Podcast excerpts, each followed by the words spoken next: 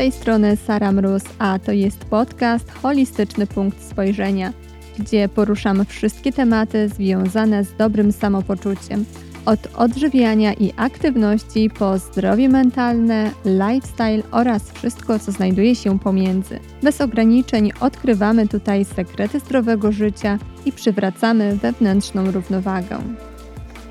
W dzisiejszym odcinku przedstawię kluczowe funkcje wody na poziomie komórkowym, dzięki czemu zrozumiesz, jak ważną rolę odgrywa ona w naszym życiu.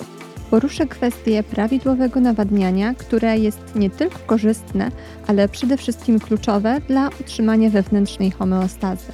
Dowiesz się, w jaki sposób możesz indywidualnie obserwować nawodnienie organizmu, z czym wiąże się zbyt duża podaż płynów oraz w jakich stanach spożywanie wody powinno być szczególnie monitorowane.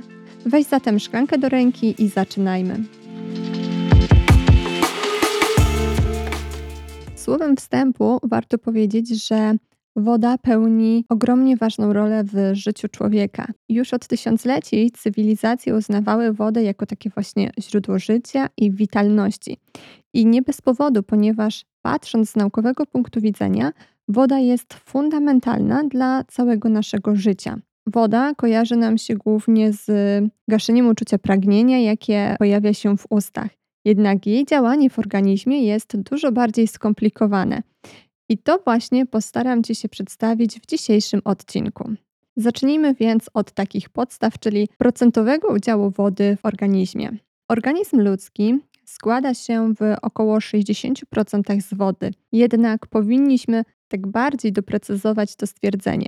Mówiąc o wodzie, mówimy o wyodrębnieniu wszystkich jej cząsteczek z organizmu i wtedy stanowiłyby one wartość na poziomie właśnie tych 60% masy ciała.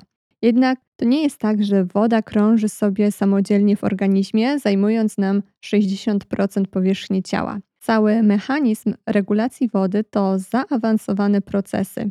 To jest tak, że woda, którą spożyjemy, zostaje w większości wchłonięta w jelicie, a stamtąd trafia do krwiobiegu, gdzie odbywa się jej dalsza dystrybucja. Wodę znajdziemy we krwi, limfie, płynie wewnątrzkomórkowym i zewnątrzkomórkowym, a płyny te zawierają również inne składniki, takie jak elektrolity, białka czy metabolity. Można powiedzieć więc, że woda jest takim elementem składowym tych płynów. Ilość wody w organizmie będzie się różnić w zależności od wieku, płci, stanu zdrowia i składu ciała. Przejdźmy więc do kolejnego punktu, czyli jakie funkcje woda pełni w naszym organizmie. Biochemiczna funkcja jest niezbędna w wielu procesach, takich jak hydroliza, podczas której woda na przykład rozkłada pożywienie na mniejsze cząsteczki, które później są łatwiejsze do strawienia. Kolejną ważną funkcją jest transport substancji odżywczych oraz tlenu do komórek, co jest niezbędne dla prawidłowego ich funkcjonowania. W organizmie głównym środkiem transportu jest krew i składa się ona m.in. z osocza, które z kolei w 90% stanowi woda. Za pomocą krwi tlen z płuc doprowadzany może być do komórek, podobnie jak właśnie składniki odżywcze, które przez jelito przedostały się do krwiobiegu. I tak funkcjonujący cały mechanizm zapewnia niezbędnych do życia środków dla każdej komórki. Inną ważną funkcją będzie regulacja temperatury ciała, czyli wszystkim dobrze znane m.in. pocenie się. Kiedy w wyniku wysokiej temperatury otoczenia lub podczas ćwiczeń temperatura naszego ciała się podnosi, zaczynamy się pocić, aby oddać ciepło na zewnątrz i uregulować nasz wewnętrzny termostat. Pod jak wiemy, składa się w większości z wody, dlatego jest ona tutaj kluczowa. Podobnie jest z rozszerzaniem lub kurczeniem się naczyń krwionośnych pod wpływem ciepła lub też zimna. I ponownie właśnie tutaj krew, w której znajduje się woda, napływa w większej ilości do bliższych warstw skóry, oddając to ciepło na zewnątrz. Przechodząc do kolejnego punktu, chciałabym się teraz skupić na bardziej tej praktycznej części tego odcinka, jaką jest odpowiednie nawodnienie, bo często właśnie zastanawiamy się, ok, ale ile w zasadzie my mamy pić, aby się odpowiednio nawodnić? Odpowiednie nawodnienie jest fundamentalnym elementem utrzymania takiego dobrego zdrowia i właśnie tej równowagi. Nie od dziś wiemy, że człowiek potrafi wytrzymać kilka tygodni bez jedzenia. Jednak bez picia nie jest to już takie proste i jest to zaledwie kilka dni.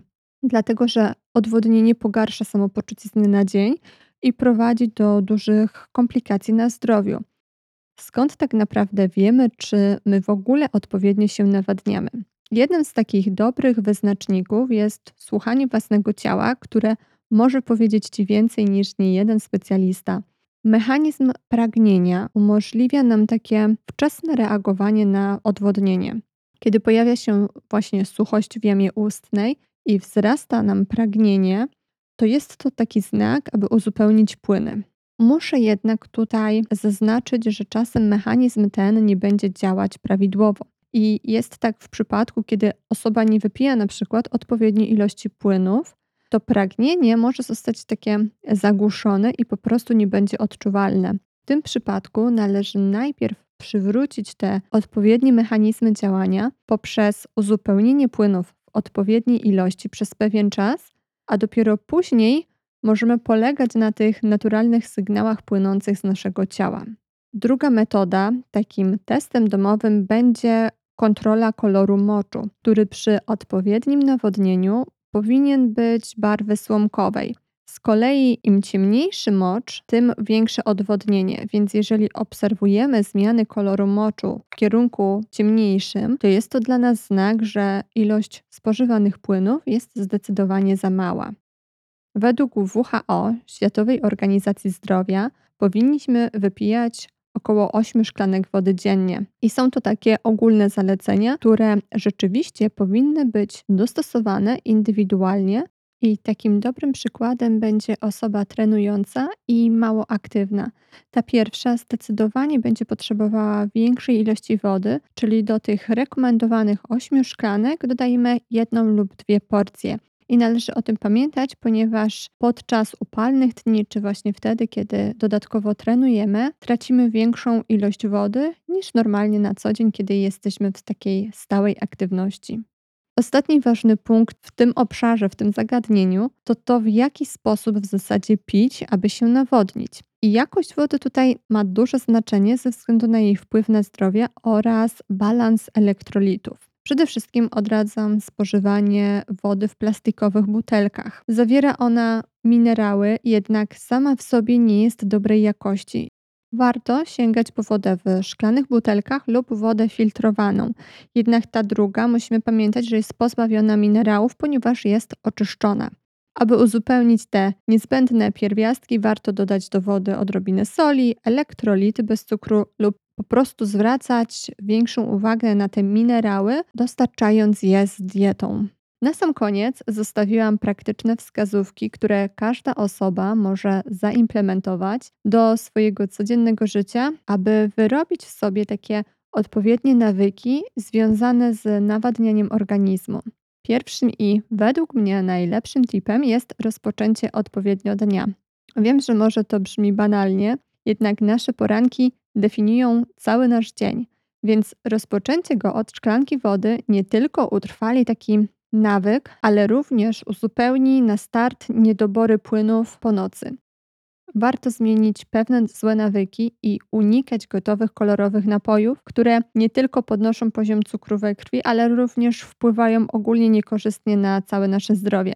Zamiast tego wybierajmy dobrej jakości herbaty i napary, albo możemy też stosować wodę z dodatkiem owoców. Polecam również taką metodę przygotowywania szklanek z wodą na cały dzień, ponieważ często może nam się też wydawać, że pijemy dużo, a rzeczywistość jest zupełnie inna. Taki monitoring pustych szklanek jest jedną z lepszych metod, która pozwala rzeczywiście oszacować ilość spożytych płynów. Ostatnią opcją dla osób, które lubią kontrolować swoje postępy i różnego rodzaju aplikacje, to właśnie stosowanie tego typu narzędzi, które wspomagają w osiąganiu celów. Podsumowując już ten dzisiejszy temat, pamiętajmy, aby wypijać minimum te 8 szklanek wody dziennie i kontrolować poziom swojego nawodnienia, aby utrzymać taką wewnętrzną równowagę, której potrzebujemy na co dzień. Mam nadzieję, że ten odcinek był dla Ciebie pomocny. Zachęcam Cię do obserwowania mojego kanału i pozostawienia oceny. Jak zawsze życzę Ci pięknego dnia i do usłyszenia za tydzień.